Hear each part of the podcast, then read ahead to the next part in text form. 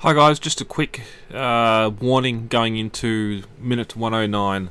Uh, while we do stay spoiler free for this discussion of Fallen Kingdom, please be in mind we are using stuff that we've seen in the trailers to talk about. So if you're staying completely spoiler free, including the trailers and any of the behind the scenes material, it might pay to just uh, check out the details in the podcast feed. Um, and I'll have the uh, timestamp for when we finish talking about the film there, so you can skip it. And uh, in, a couple of weeks' time, we'll get a couple of people on, and we'll uh, we'll go full hog on Fallen Kingdom. But until then, here's minute 109.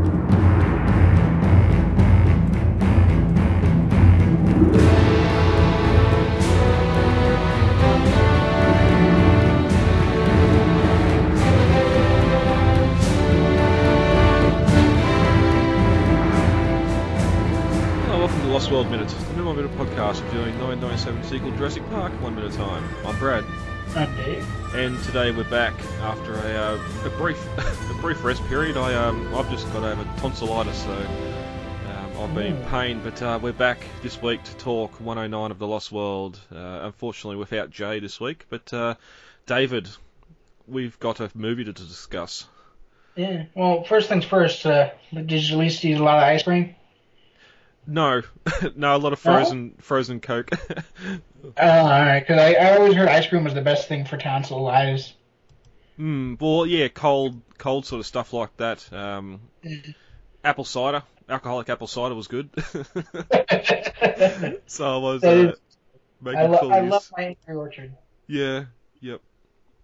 So um, that yeah that uh, stopped us from recording last week because I could barely speak. But uh, we're back this week. There's still a little bit of Mhm. phlegm in the throat, so I apologise if I get a little bit miss uh, or hard to understand as we get talking. But um, Fallen Kingdom, David. I missed my opportunity yesterday to see it, so I've not seen it yet, but I pretty much know the ins and outs. This first up, this is going to be completely spoiler free. We're uh, just going to Yeah. have a bit of a discussion about it. Mhm. I suppose starting right off from some of the trailers, David, you're excited about uh, the look of the film. Yeah, I was. I was excited because Bayona is a great horror director, and he's great at creating this kind of suspense and tension and these great visuals too. That he and he brings all of that to Jurassic World: Fallen Kingdom. Mm. I want to say that I was like shaking in my seat for that last hour with the In- Indoraptor. It was tense. It was scary. It was dark. It was every. It was bringing the novel straight to the film. So you did say in um, through messaging that in, um, when you got out that it's something you probably wouldn't take the children to see, like Jurassic World. Yeah, Jurassic World was very light and fluffy, and I don't know. It's like Jurassic Park through a child's eyes. It's that wonder and joy that you have in the film. There are scary parts, I will admit, in Jurassic World, but there's just no tension. Yeah. There's that all of the tension that Jurassic Park had in The Lost World, and even some for some bits of Jurassic Park three, just was missing from Jurassic World, and Fallen Kingdom brings make more than makes up for it. Yeah, yeah, we've we've discussed a few times here about um, some of the failings with Jurassic World. In that, I, I rewatched it last night, so I can at least compare, do a little bit of comparison um, now, especially when we get to the score and that a little bit later. But um, yeah, just the fact that like there's there's a couple of sort of small tense parts, but nothing that's really, oh, I suppose, nothing that really compares to the other films. Mm-hmm. Which again, Jurassic World's its own thing. It's sort of yes, it's the fourth in the line, but it's sort of starting off this new story, this new trilogy, and all that. But as as you're saying, like just the tenseness, in the intensity of Fallen Kingdom in places um, or in parts, so much so much better and um, better than what we've seen in Jurassic World. Yeah. This is probably, I mean, just from the, what I saw, it's terrifying. It's probably the scariest Jurassic Park movie I've ever seen. And I was like shrinking into my seat. The kid next to me, the, uh, there's a little girl next to me. She was about uh, nine or ten. And Oh no. She was like hugging her mom the entire time with the In- Indoraptor. And it was, I mean, it's tense. I won't say straight horror, but it's almost there. Yep. And it's just sh- I was shrinking in my seat, scared that this thing was going to come through the screen and get me. it's just the most nightmarish dinosaur you could imagine brought to life. I would say this is probably the first Jurassic World or Jurassic Park movie that is iffy for under 13. I'd say see it first and then decide whether or not you want you think your kid's tough enough. You must be this high to ride this ride. and that's sort of one of the things we've talked before about the other films how it's sort of implied implied horror. Mm-hmm. But this isn't this isn't the fact that they're dropping the f bombs or you just see people completely obliterated on screen. It's just the suspense and those horror themes that um, you've mentioned, and that. In, you see people eviscerated on screen in this one. Okay. you do. They they do they pull an Eddie Carr several times. Oh wow! Okay. Mm-hmm. So they, they are really going for that that PG thirteen. Oh, yes. yes, they are. I would say you know how there's on the spectrum of PG thirteen you can be kind of light and fluffy and then dark and James Cameron-ish. Mm. I'd say on the spectrum, Jurassic Park's probably middle. The Lost World is a little bit further down this, towards James Cameron than Jurassic Park. And then Jurassic World is opposite of that, towards the fluff. This one is all the way at the end, whereas James Cameron pushing the PG thirteen. Yeah, and you can sort of look at some of the other the other franchise films too, like some of the R rated franchise films that went to PG after being mm-hmm. R, like sort of Predator and Die Hard, where um, it's more well Predator you sort of start losing the blood and and that sort of thing. When Die Hard you sort of start losing the language and some of the the violent scenes, but this seems to be sort of the other way, where yes, the other films have been mm-hmm. PG thirteen as well, but instead of sort of staying safe with some scenes, having off screen deaths, um, and all that sort of thing, here they've sort of really pushing pushing for those suspenseful scenes mm-hmm. and that PG thirteen. Yeah. No, this one, I mean, you don't miss the language just because the visual horror is just so there that you're that you can see this one won PG thirteen for the visuals rather than the language. You know, yeah. where um, Jurassic World had I think a couple mentions of the of the word shit and bitch and a couple other vulgarities that kind of earned it that PG thirteen. Mm.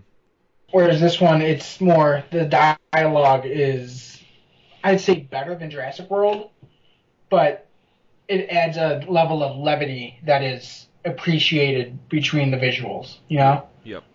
I mean, it's not full kind of action comedy. I wouldn't even say horror comedy, but it does. But the dialogue does add levity to these tense situations that you you welcome the levity. You welcome you need the laugh at the end of some of these scenes. Yeah. You know, just to remember, okay, it's just a movie. We're having fun. The Indoraptor's not going to come and uh, break into your room in the middle of the night. You know. Yeah, yeah, and there's there's been some discussion about some of the comedic parts in the film, whether people like it or dislike. That's the issue mm-hmm. of comedy. Comedy is incredibly subjective. One person's so you might like one comedy and the next person absolutely hate it. Mm-hmm. Like that's one sort of thing that happened, or one of the issues with um, the Ghostbusters reboot. Some some mm. people found some of the stuff funny, others not so much. And then of course you just had those uh, man babies that didn't want to see girls doing the job of their boys. So, um, what do you feel about the uh, the runtime? Did you feel it sort of flowed the editing? because I know after rewatching Jurassic World, and full disclosure, I think it was the fifth time I've actually seen it because I'm not a big fan of the film at all. But um, when they when we finally get to letting the Raptors go after the Indominus, it's sort of the film pretty much stops everything that's happening and goes after the Indominus with the Raptors there. Mm. Did you feel sort of Fallen Kingdom? It was long enough. It wasn't too long. Because there's an article here I'm looking at now that um, apparently it was originally two hours and 40 minutes, um, mm-hmm. and there's a lot of uh, I think there was 20, 25 minutes that were actually cut from the film. One of them, just reading here, was the fact that Zara was going to come out that she was a lesbian in the film, which I don't, I don't think was needed at all. It wasn't needed, but I mean, to the fa- to the fact that in Jurassic Park, the movies, the characters, um, kind of characterization is always sacrificed for the pacing, mm. and any depth to any character would be welcomed by me. yeah, know? yeah, no, good point. just because a lot a lot of times, especially in Jurassic World, we got these kind of characters that were just so cardboard cutout. Like Hoskins was practically a cliched Bond villain, you know, and I could see I could see the dialogue after watching the movie. I could see, uh, was it Zia? I think her name was again. Yeah, yeah. Yeah, I could I could see her saying it as a snarky comeback, you know. And that's and that's all the reveal is. Apparently, um, it was just uh, Owen and Zia sort of talk to each other before the auction at the towards the end of the film, and um, Mm. it's just a line where she says, "I don't date men, but I did. I wouldn't. I wouldn't be with you." So just a, as a dig at Chris, which which is perfectly fine. That if that's going to say that, okay, implying she's lesbian, that's that's fine. We don't we don't need to see the the rainbow flags and that and everything sort of coming out on screen. Imply it, that's fine. Mm-hmm. It doesn't need no, it doesn't need to be a big standout a standout part. But as you said, if if we can get a little bit more um, character building in these films, it uh, it'll be appreciated. Yeah. No, but to go back to your question about the pacing, I will say that the island, the island, we probably spend half an hour there, and it's. I will say it's a it's a tease. They could have they could have added another twenty minutes to the island scenes, and it would have been very much appreciated by me. But then again, I loved what Bayona did with the island. I loved his cinematography that he brought to it, and it felt very The Lost World uh, in that sense. And you know me, I'm always up for more Isla Sorna style, kind of dark jungle feel. But yeah, the pacing on the island is way too short. I feel like they even show too much of the island in the trailers that we get almost not I won't say most of it, but a lot of it. And so it was just that I mean you love what, um, what you get, but what you get but you love it to the point where you want more of it, you know. And now we're since we're leaving the island behind, where you won't, we probably will not get more of it. Yeah, I, that's that's one sort of thing I don't really or dislike about Jurassic World. Just the fact you've got this massive park and you see so little of it in operation during the film. Even again, rewatching last night, just seeing the whole water park side of it, water fun park and all that. You're like, yes, okay, it's just another water fun park. You probably don't need to see that on film, and it would have been um, taking up time spent on uh, other things and more important plot. But um, Mm-hmm. even just those those photos that come out before the film's release of the marine park side of things. Were there more marine animals in there, or was it just the mosasaur? Um, and you sort of get these little glimpses at the mosasaur feeding, uh, the the petting zoo, um, a couple of scenes in Tyrannosaur Kingdom, and um, a lot of it on Main Street, which was their biggest set they built for the film Mm-hmm. but now going into this, I think there was I'd quickly seen a um there was a bit of a one of those. It's like a TV spot then goes into a five minute behind the scene little featurette um, last night, and it's sort of Chris and all that when they were doing a lot of the stuff on island uh, in the valley, running away from the lava and the the flow, the volcanic flow, and that sort of stuff, and just how they're um, it looks like they're back in the Gyrosphere Valley, and you see those fences and that from Jurassic World, but now they're all ruined, rusty, Mm-hmm. and all that sort of stuff I loved in the Lost World. Just seeing the remnants of what was there before. Mm-hmm. It's why that seeing that Brachiosaur on Main Street from the trailer, I absolutely loved. Just seeing Main Street the way it is now, four years later. It just it definitely invokes that Lost World feel, which I love, and, Yeah, and certainly for some parts of Jurassic Park 3 as well.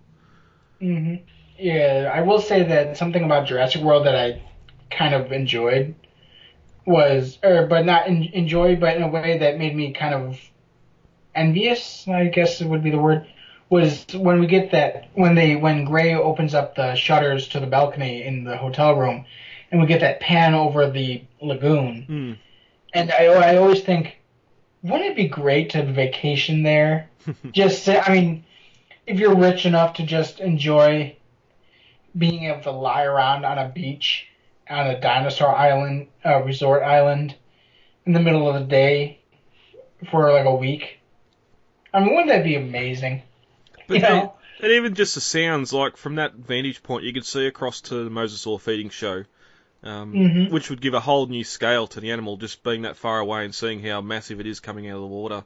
with the uh, stadium in the background. But even even just hearing the roar of the Tyrannosaur moving across the area when it has its feeding there from Tyrannosaur Mm-hmm. Kingdom, and even as we sort of seen later on in Jurassic World, where Claire goes to see Chris at his little bungalow trailer thing, um, just the brachiosaurs trumpeting in the background. hmm Just just I that will sort of say stuff. that. Oh, sorry. Oh, I, w- um, I will say that speaking of sounds, the sound design is vastly superior to Jurassic World.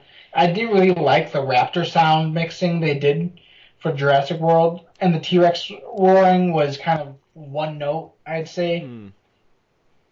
But they definitely fixed that with Jurassic World Fallen Kingdom. The Velociraptor sounds that they do for Blue just makes you think back, and it just evokes the first movie. Those kind of sounds, the kind of sounds they made, where you just you re- you think of the first movie and the Raptors, and what and the kind of sounds that they make when you're when you see Blue. Blue is much more Velociraptor feral Hmm. than Velociraptor pet in this movie.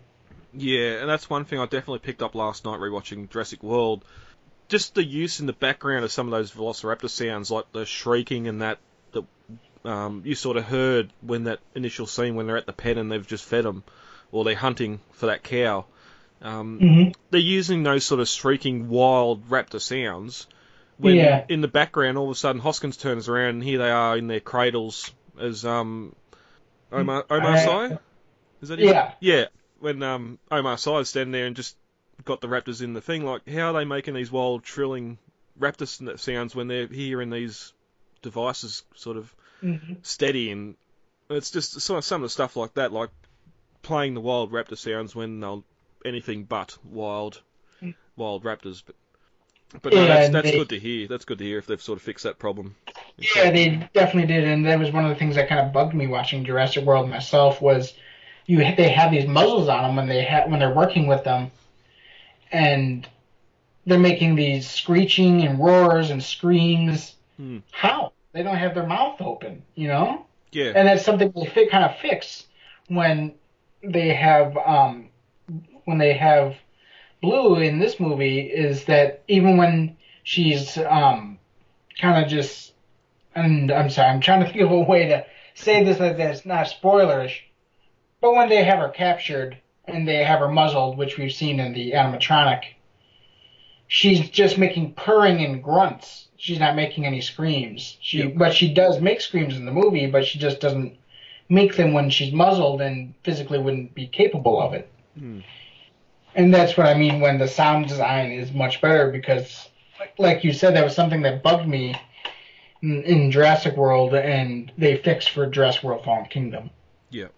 They also kind of, and this is something that I, and they did this. They kind of showed this when they did the, um, behind the scenes when they're showing Chris Pratt stuck in the cage with the T Rex. One thing you don't realize when I mean, if you've ever stood next to a bird, they're loud. I mean, I got a row of trees on my property line that the birds love to nest in. They're loud. Birds are loud. So if you magnify that to a bird the size of a T Rex, that's a very loud sound. yeah, And they show that in the movie. They show that when the T Rex roars, it's deafening for the characters. You know? Mm. And that goes, that's a, a good little callback all the way back to Jurassic Park when that Tyrannosaurus standing over that Explorer and roars, and um, Mhm. Lex and Tim have to cover their ears because it's so loud. Yeah. Exactly. And they the Jurassic World just didn't really seem to have that. They had all these di- big dinosaurs roaring, but they never had them actually kind of. They never had the characters responding to the fact that they were roaring. Mm. They never had the characters kind of realize that this roar sounds very loud. You know? Well, that's and one one great example of that is during the uh, the fight at the end of Jurassic World where the Rex is on its sort of last legs. The Indominus grabs it around the neck and around the top of body, and while it's on the ground, slides it sideways straight into the souvenir booth where Chris and the kids are, and the head's Mhm. within a couple of feet of them, and, and all of a sudden it bellows and tries to snap at him. It's like, well, what are you, what are you doing? You you're being attacked, yet you want to go and try and snap at the uh, the people that are there as well, just for a bit of suspense. and Mhm. you're bellowing. The ter- the Tyrannosaur's bellowing within feet of uh, of them, and there's no there's no reaction to it at all. It's just oh, we now we've got to get out of here because our hiding place Yeah. has been found. Well, that's that's what I was thinking of when I thought, uh, saw the scene in Jurassic World: Fallen Kingdom was the fact that in Jurassic World they had that shot, and they don't react to it. But when they're in the same kind of confined space in Jurassic World: Fallen Kingdom, they react to it. Hmm. You know, and that's another great option. It's because sound design is something that's always added in post. It's not something that somebody usually considers when they're actually filming the movie because they people don't realize that there's no sound, there's no dinosaur roar, there's no kind of screeching, there's nothing like that. Hmm. Yes, and so when the characters aren't reacting to that, I mean, that when the when the actors aren't reacting to that, you got to remember that the characters on screen should be. Yeah, well, going back to this little feature I seen last night, um, Justin Smith was talking, who plays uh, uh, Yeah. not Murphy. What's his name? The other guy that's with Claire and Chris, the, the hacker. Yeah, I'm trying. I I can't remember. Oh, it's on the tip of my tongue. Anyway, Justice Smith was saying that um, they were actually when when he was in the uh, I think it was when he was in the bunker, they actually had the Baryonyx sound playing over a speaker to sort of scare him and get him get him a bit more into character to be scared. Um, And it went apparently Bayona was playing the tricks on him all the time, and it went so far as to one of the other scenes where something happens and Bayona doesn't tell him what's going to happen, which is straight out of the original Aliens, which hmm fans will pretty much put those two and two together right now. But um, it's one of those things in the film where it just sort of you don't tell the actor something's going to happen just to get more of a uh, more of a um, reaction out of them when that thing happens, and it just looks fantastic on screen. Hmm I suppose while we're briefly talking about sound, the score. Um, the score came out. I got on iTunes last week before the film's release in the states, and I think it was it was something similar I had with Jurassic World, where you listen to the score on its own without seeing the film, and you hear a lot of different themes in it. Um, there doesn't seem to be as much uh, callbacks to Jurassic Park or the Jurassic Park theme this time around, um, which I've seen some people have been praising. Not so much, but they, it does happen, and it's very appropriate when they when it does. Mm. But I thought the score was very um, kind of it was kind of took a back seat to the visuals, which is sad because Jurassic Park's always been a franchise with strong with a strong score to it. But I will say that when you're listening to it on CD, it does sound, have a lot of great kind of. When I first heard it, it reminded me of Raiders plus Jaws, you know. And Hmm. Giacchino is very good with what he with what he uh, does, and I'm glad to have him back for Jurassic World: Fallen Kingdom. Yeah, I I can hear a bit of Star Wars in there as well. I can too. Yeah, that's what people have been telling me as well. Is that they can hear a bit of Star Wars in there, which is nice because you had Giacchino, who's not John Williams, and face it, nobody's John Williams. Hmm. You know, but it's nice that he's able to bring this his own style, yet also have a style reminiscent of of what he's kind of trying to evoke. You know, Mm. he's he's not John Williams, but he's got enough of his own. He's like him plus John Williams. You know. Yep. Yep.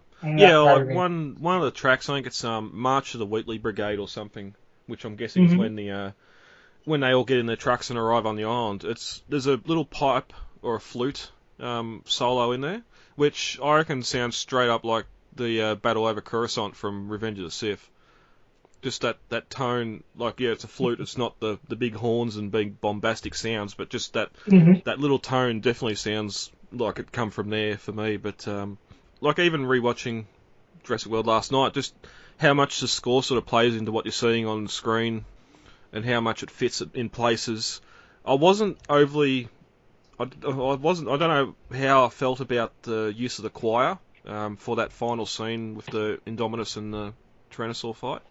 But watching the film last night, it's played down like it, it's a lot quieter. You can hear the drums and the, the Mhm. um, and that, but you can't really hear the choir in the background while the two animals are fighting, which I thought was sort of interesting. They've they've brought the choir in for the first time in these films, yet it's not at a level you can't really hear it in the background. Mm. In Jurassic World Fallen Kingdom, I will say that there are moments with the choir with the Indoraptor that are really great, and the choir really does add to this animal's kind of. Uh, it's it almost reminds me of um, what is it? What was it? Uh, Duel of the Fates in Star Wars.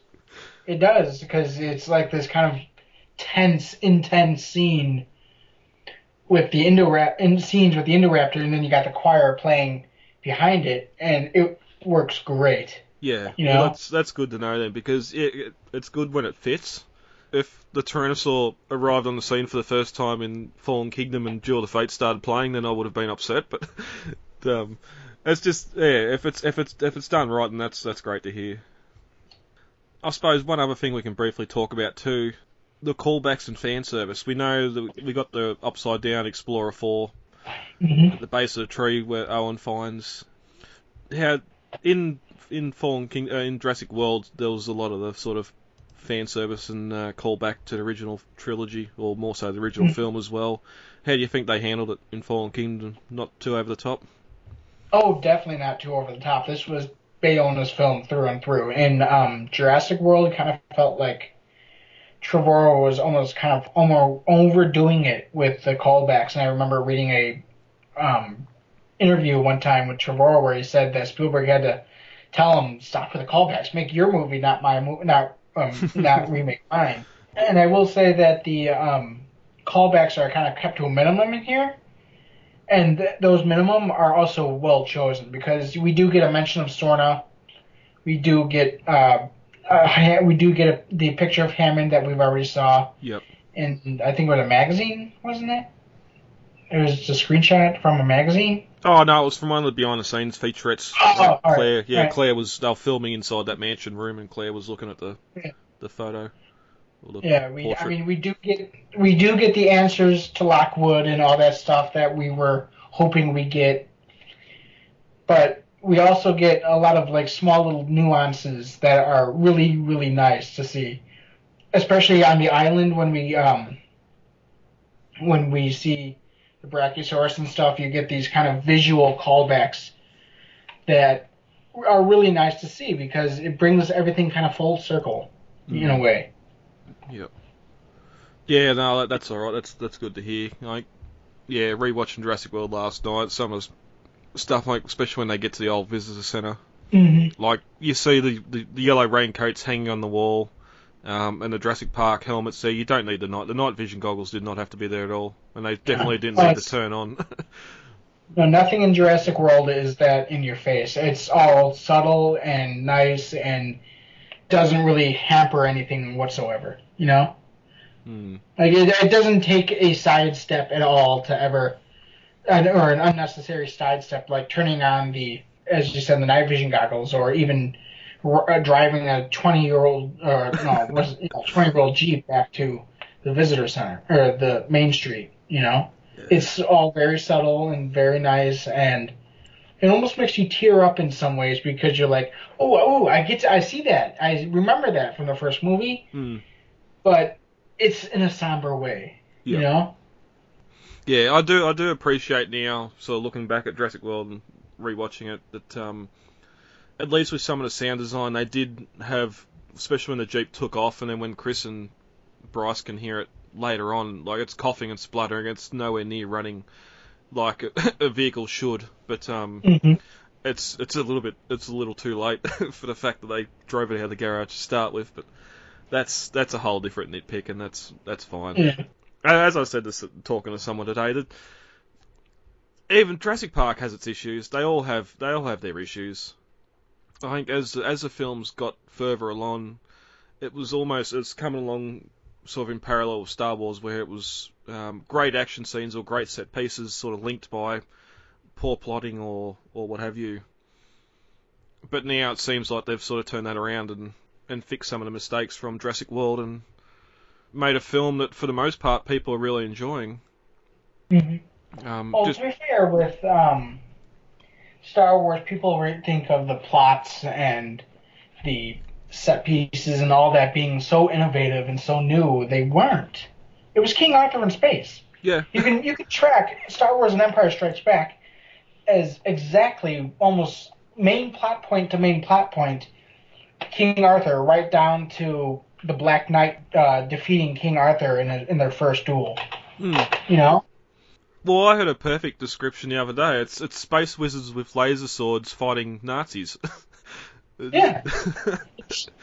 it's King Arthur in space is what it Yeah. is, and even even Lucas will admit that. He will admit that he strongly took from Joseph Campbell's The Hero's Journey. Hmm. You know? Yeah, and then, you sort of come to hear, well, yeah, the first two films were taken mainly from the books, and then after that they sort of got a bit loose. And as as you build it, again, this was never built to be a franchise like Jurassic World is now, going from World into Mhm. Fallen Kingdom into the third one. They made Jurassic Park was successful. Spielberg wanted Crichton to write a book. He did, and made his film using some sections of the book, but not a lot of others. And then it was sort of it was successful as well money wise, and maybe not critically, but then along come Jurassic Park 3, and again, Jurassic Park 3 was profitable. Mm-hmm. It was just sort of, it was almost a Back to the Future issue where they've they've made a movie and sort of ridden himself into a bit of a um, problem by then having to make sequels when stuff happened in the first film that would counteract or anything that would happen in sequels. But uh, at least now we seem to be seem to have, for the most part, the trilogy planned out Mm-hmm. how much of that Colin's flying by the seat of his pants in writing it or not, we'll uh, find out when we get to the very end. But because some things have been said in interviews, and then all of a sudden here we are in a new film, and uh, it's all happening again. Like I love last night, Hoskins. Hoskins clearly saying when Gray's looking at that computer screen with the uh, we just seen the Stegoceratops and the Indominus Rex, and Hoskins says, "Imagine that only smaller, or raptor Mhm. size," and um, the military applica- applications for it, and Colin then saying that not the military idea was Hoskins' idea, the idea of a madman, and it died with him. And here we are, we got the raptor, the raptor So, Mm-hmm. but, Well, I um, will say that is actually addressed in the movie. What they're doing with the raptor and what its purpose is is is actually addressed in the movie. Yep. I won't say I won't I won't give away what the purpose is, but I will say is that you your concerns are addressed. Yep. No, that's good. And I've seen one other too about someone complaining or sort of asking why does Wu need to be the new villain or why does he need to be so villainous? Well, villains villain's a strong term. Yes, Peter Ludlow was the villain of Lost World, but it wasn't. He wasn't mustached to it. Or he was in some points, I suppose, but um, he wasn't sort of villainous. He was just a, a businessman after seeing those Mhm. dollar signs. You can have that. You can have the difference between that and Thanos or Loki. Like it's just after their own own, or they want their their own sort of ideas, their own things to go the way they want to, and sometimes it's really villainous and sometimes it's not. Um, Wu being into genetic research, he's he's pretty much got that god complex now. Again, just listen to the dialogue between him and Hoskins, and then him and uh, Masrani in Jurassic World. Mhm. I think it, it sets up the character perfectly for where he is now. Because again, he had two or three lines in that original film, zero character development whatsoever. Yet, whether fans are just putting too much headcanon into Wu's character and um, not thinking he was as maniacal back in the day as what he is now, or, or what have you. But um, it seems like some of that stuff's addressed in Fallen Kingdom as well. So It is actually. It is, and it's nice because I mean, you can see Wu has learned from his mistakes. Yep. You know, it's he's learned. He's in a way he's learned from the what the Indominus Rex did, and you feel like he's legitimately trying to improve upon it. That he sees that he's got to create this kind of perfect organism. And I'm borrowing that from aliens here because yes, the Xeno, uh, Xenoraptor, the uh, an Indoraptor is kind does kind of have that kind of feel to it. Is that um, Wu does feel like what he's doing is not God's will, but it's what he is feels like he's doing nothing wrong. You know, nobody sees themselves as their own bad guy, hmm. and Wu definitely doesn't. And he he will is to his credit trying to improve upon what what uh, the Indominus Rex was, and not just as a military application, but as an animal itself. And it's actually not him who sees the dollar signs this time. Yep. All right. Um, I suppose just briefly, um, before you get to final thoughts on the film, I suppose looking at the box office and uh, how it's tracking um, at the moment, it made 15.3 million on that Thursday opening in the US which looking at some of the, some other films that come before it, with Jurassic World, it's about three million behind where it was, which isn't a big difference. That's nothing to be concerned about. It's around the same as what Spider-Man: Homecoming was, and it's only it's only about two hundred thousand above where Solo was at the same time when mm. it came out a couple of weeks ago as well. So. It, it hit it hit the 150 million that they were projecting for international sales over that opening weekend and looking at it now, it's it's sitting at about 466 million worldwide, and uh, 58 or nearly 59 million opening, and that's as of uh, that's as of Saturday. So it's still got the Sunday to go as well to add to that, but that's well over half a billion opening, which yeah. they'll be they'll be definitely happy about that. Mm-hmm. Um, well, to also consider is that it I don't believe it's open in China yet, and it's tracking to open very well in China. Mm. I think it's going to make a billion at least. Well, yeah, this this is this is just the opening three days plus the uh, mm-hmm. the couple of, the couple of weeks it's been open internationally as well. Yeah. Like the the, the current US, like even the the 59 million over the first two days. By the weekend, it should hit that 100, 100 million easily, and I'd have to see then we can look at it next week to see where it's, sitting after the first week. But mm-hmm. a lot, a lot of comments I've seen online of people, again, they're going to go and see it uh, more more times. I've, I know people that have seen it two or three times, and it gets better. They see more more things sort of jump out and stand out to them in the film. Which, of course, re- you rewatch something that first time in theaters, you're just sort of excited to see things happen, and you don't really get a chance to stop and think about things until you get out of the theatre, but just going back and rewatching it again and again, that's what a lot of people are doing, so. I will say I was tempted to um, to sneak into the theater next to me, which was just starting their showing. it was around ten o'clock, and but I didn't because I had I had uh, work the next morning and I had to get up early, and I wouldn't yeah. have gotten home till after midnight.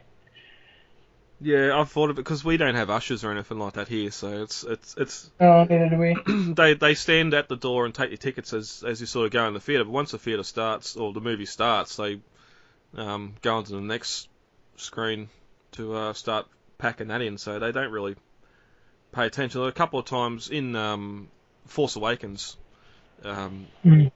I took my son to see that, and he drank too much coke before before the movie started. So when they um just after they blow up Maz's cantina, he needed to go to the tort. So he went to the tort and come back as uh, X-wings are on the scene. Like okay, that happened, and um, there was no, like no one in the lobby there to check that we're going back in the same theatre and that. So he probably could have just gone back into another one next door and started the film again, but we we didn't. But um, and we're not in any way um, suggesting you should either.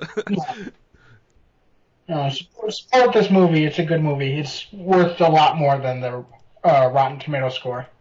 Yeah, and and you you I don't know if we mentioned that on the podcast last week or the week before, but uh, when Jay was on, but you've sort of said that in groups and that as well that all the other the other sequels, even Lost World that we're talking about now, are sitting around that fifty percent as well. So it's sort of yeah, critics will look at a film critically, but it doesn't mean it's it's an accurate description of the film in the eyes of fans. Mm. Look look at that fan meter.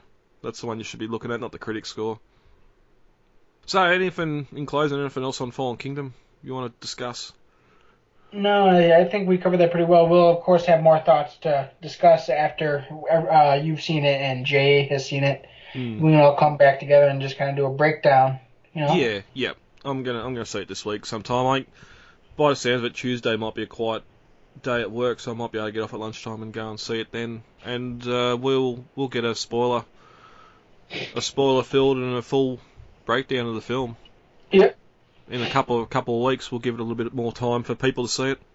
And there are definitely some concepts in there I want to discuss with you. Mm, yeah, yeah. I think some of those things were sort of discussed in, oh, not in joke, but side side discussed um, after Fallen Kingdom come out. Um, Mhm. There was a lot of memes going around of uh, where the franchise could go, and some of those ideas I didn't quite, I, I actually liked. And um, there is one big uh, twist, plot point in the film that um, I'm surprised hasn't been brought up before, and um, it's uh, it's good. It's finally in there, and uh, I can't wait to discuss it. Mhm.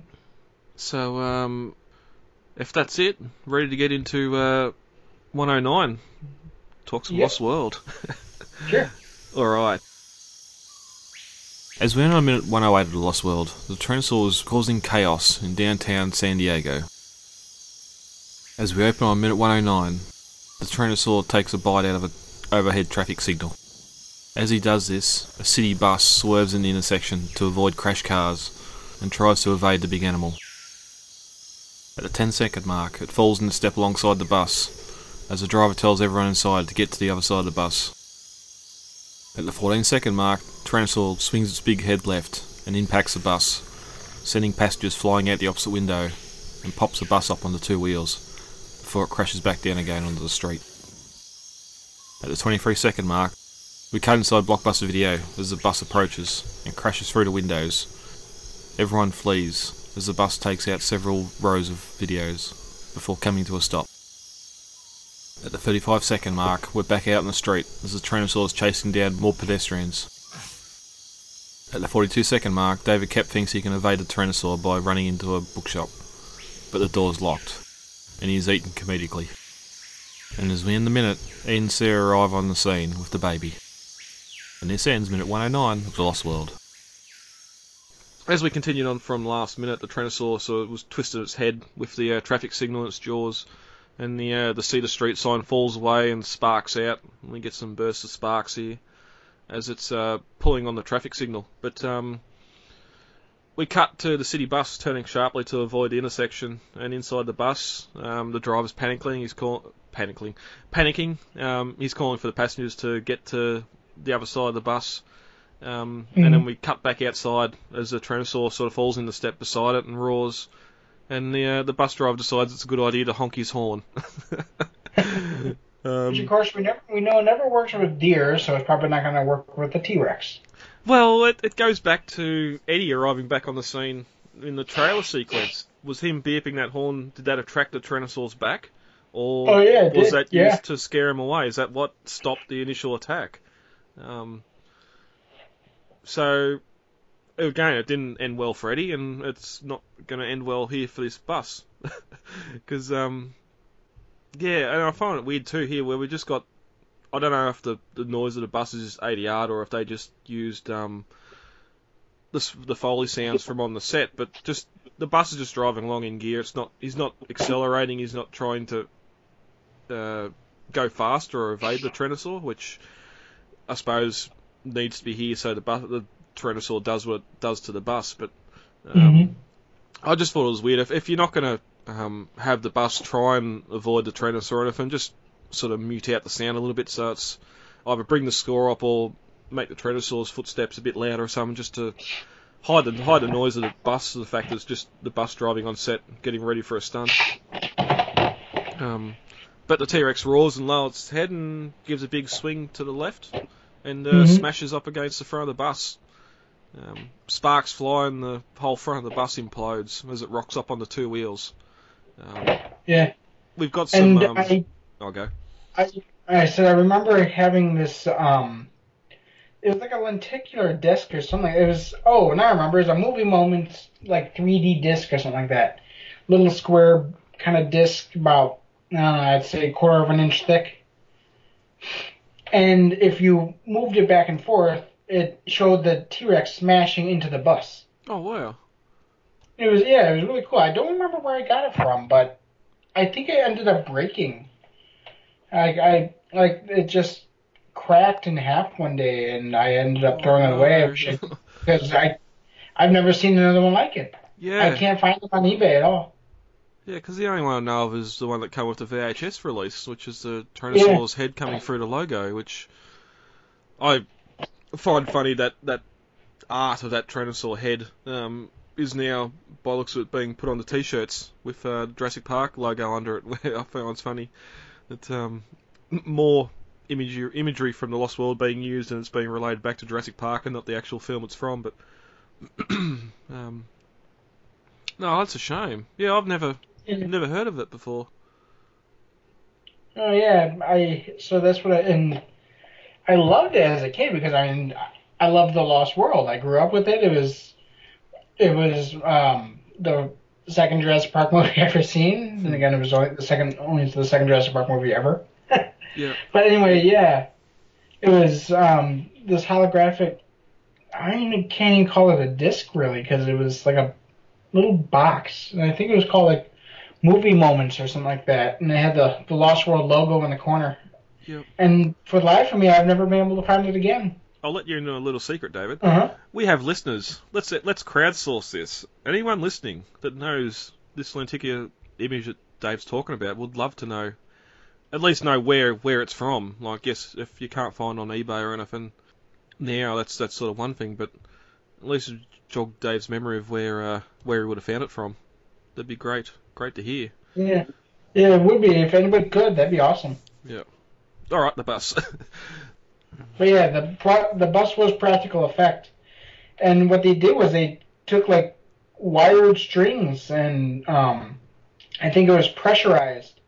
Yeah, we've got some photos that we'll post up during the week of uh, inside the bus for the stunt where they got um, large cylinder, gas cylinders or oxygen cylinders where it's all sort of air powered rigging to the inside of the bus with cables and uh, open Mhm. that big butterfly valve and um, as the air escaped it sort of pulled the plungers and just yeah all the cables went taut and pulled the bus inwards. So um, I think they also had a, a rig on the bottom of the bus where a wheel come down and actually lifted the side of the bus up. Because I think there's one photo of the bus just sitting there after the incident and it's just sort of still sitting up on two wheels. it hasn't gone back down onto onto all four again. But Yeah, I think you're right. I think I did remember hearing about that. mm. but um, yeah, we got those photos. We can sort of post them up during the the week because uh, yeah, like the bus is completely gutted, and we'll get to it in a minute when they get to the uh, to the video store. But once the uh, stunt's been done, the bus is completely empty as well of passengers. But um, The rigging was actually the same mechanics that they used to crush the car um, in the first Jurassic Park. They, that wasn't actually the T- the T Rex's foot wasn't actually smashing it into the mud. mm, they used an air piston system that was similar to kind of implode the ceiling of the Ford Explorers. yeah, yep, yeah, much to uh, people's thinking, Jurassic Park was a documentary and that was a real Tyrannosaur standing on a car. It, uh, it was I just mean- the, the practical foot and the CG animal Mhm. above it roaring. No, that was a practical uh, animal above it too. Well, yeah, when it's got the tire in its jaws, yeah. Oh, yeah, yeah, true. Yeah, again, just good use of both, where the CG model Mhm. comes down, bites the tyre, and then it cuts back to, yeah, it's standing on the car and the, the animatronics there above it with the bit of tyre stuck in its teeth and roaring. But yeah, back to the bus. We, as the uh, bus comes back down, the sparks fly, we cut to the uh, opposite side of the bus, and uh, people being thrown through the windows. and I love you too, there's also a guitar case that seems to rocket through one of the windows like it was air driven as well. Which I understand it's a it's a it's a big impact for the especially considering the damage in that and the bus it was enough for the bus to go up on two wheels, but um, they normally make bus glass pretty tough and sturdy. to, True, uh, because I mean, I mean, they don't really go through the best of neighborhoods, to be honest. You know, I mean, they kind of have to withstand bullet holes, and mu- as terrible it is to say that, they do. Well, I, I was thinking more stones and that being thrown at it when it's parked in the in the bus, like the bus company areas and that. Like sometimes you get vandals and that do that that sort of stuff. But Oh. okay, drive-bys as well. Well, I'm from Chicago. It's, it's a daily occurrence, unfortunately. well, we're in we're in San Diego, but even sort True. of Much better neighborhood. yeah. And this whole time I'm thinking back to speed as well with some of the stuff that bus went through, Oh, which yeah, really. which was only two years before this, so Right? Yeah, it was 95, I think, or 94. Anyway, different minute by minute podcast. so yeah, I just yeah, and it sort of it gives us that out for people to get out of the bus and start running away as it um, does what it's about to do. But the Rex pulls back and we see the damage to the bus, and then we cut to the inside of the video store.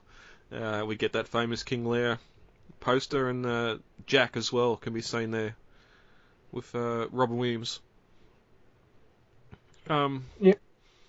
I don't think there's anything else to add to King Lear. We've sort of discussed it a bit in previous minutes. Just the fact Yeah, that it was a made up made up movie for the, for the film with Arnold Schwarzenegger on the uh, poster. Now it's kind of sad but true.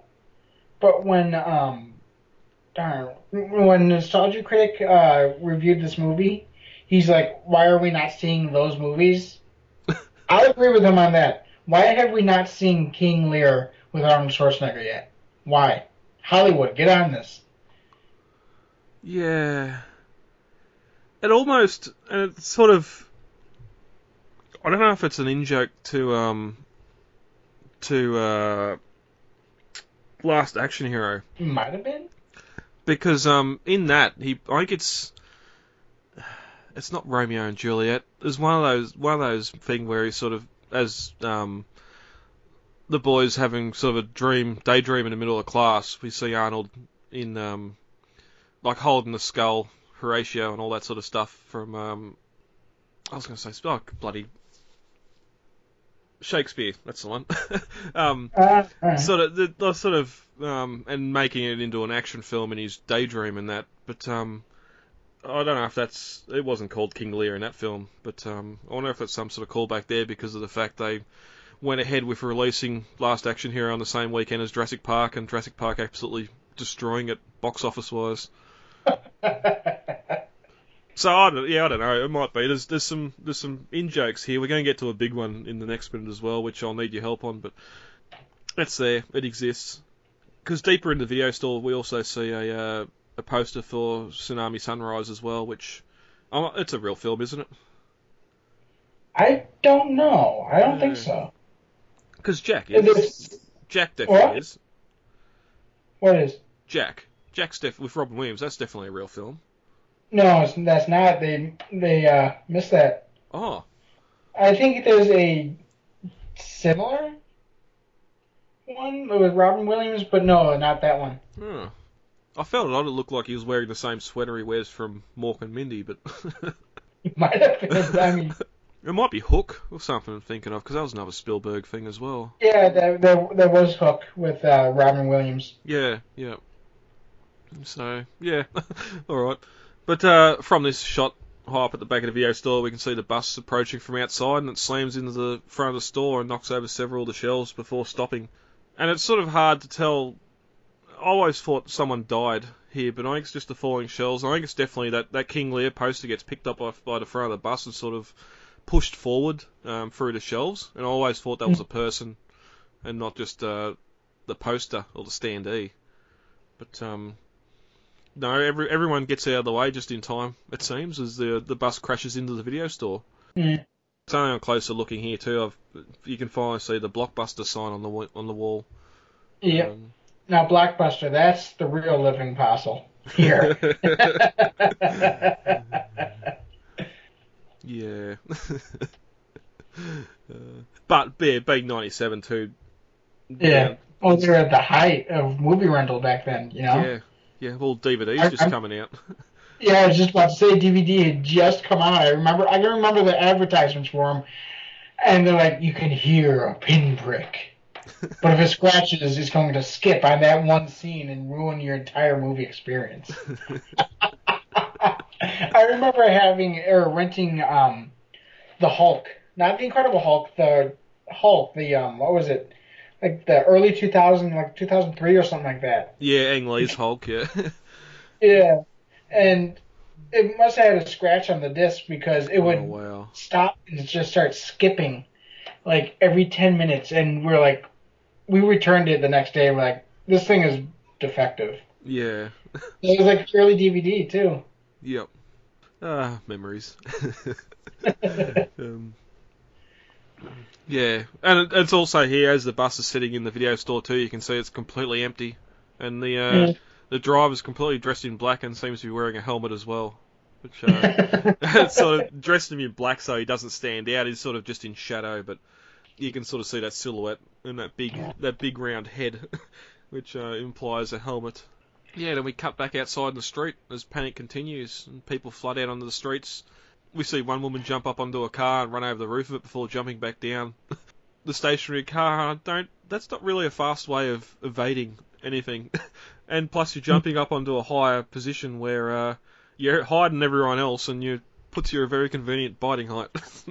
to, use, to use a word from uh, or a um, line of dialogue from earlier in the film. So, yeah, that, that was odd. But um, we also get the quick shot here of the uh, Japanese businessman running as well, and um, Mhm. we get our first look at David Koepp playing that uh, poor bastard as he's running with the group as well. Yeah.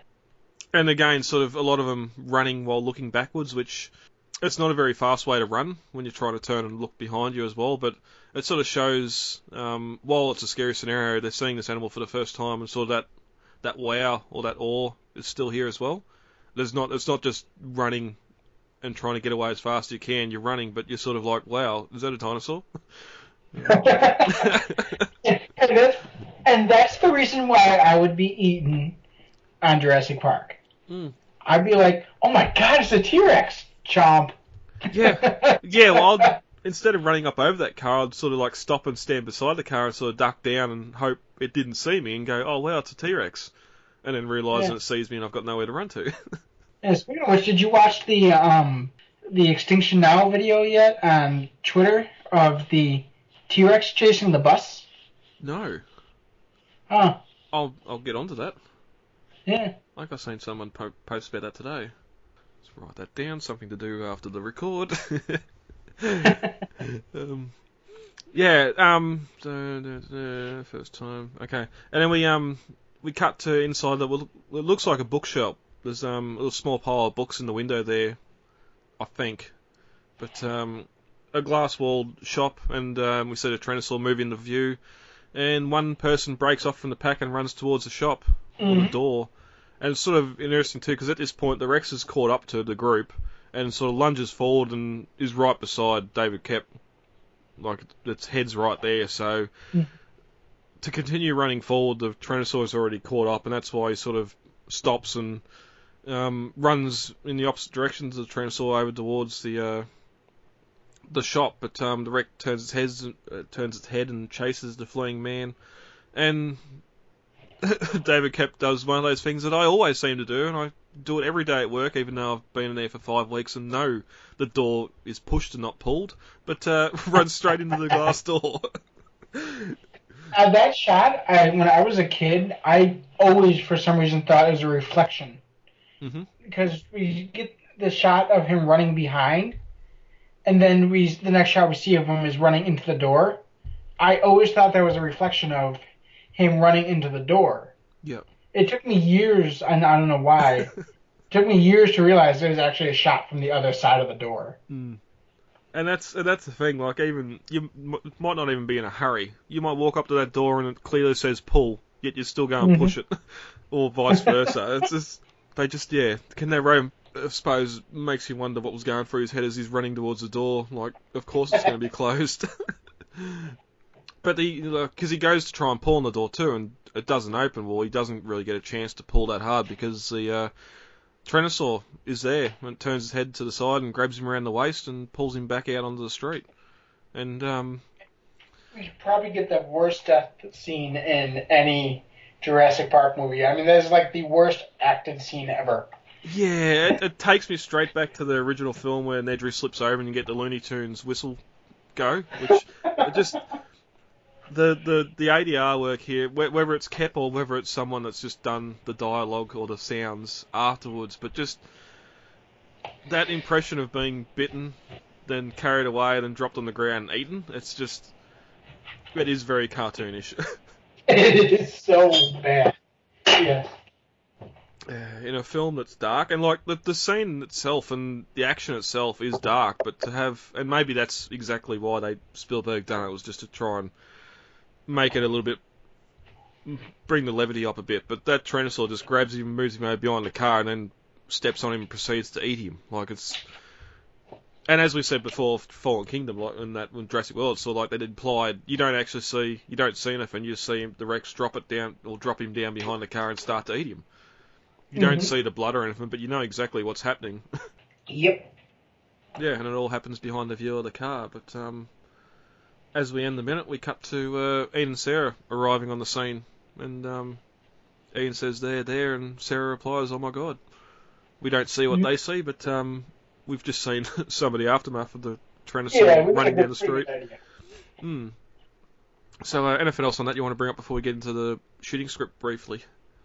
Uh, no, I think we're good.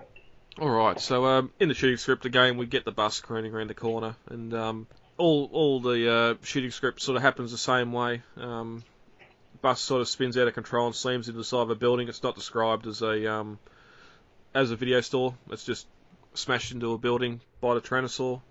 And um, I suppose one of the other things too is here it's sort of all the all the people running down the street are described as um, the midnight movie freaks that all come out of the, the cinema earlier that was playing that Blood, Blood, Blood trilogy.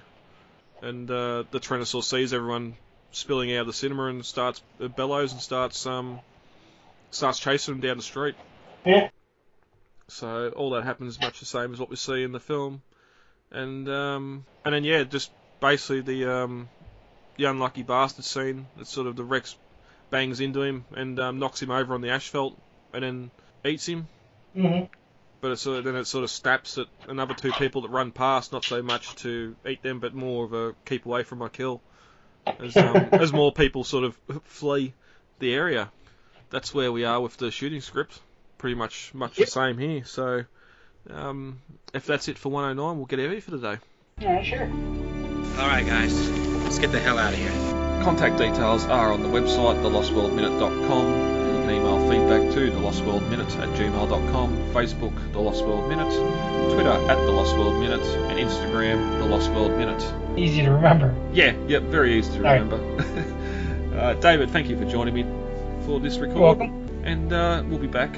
I've been Brad, I'm Dave. And uh, we'll talk to you all later. Talk Goodbye. to you later. Bye.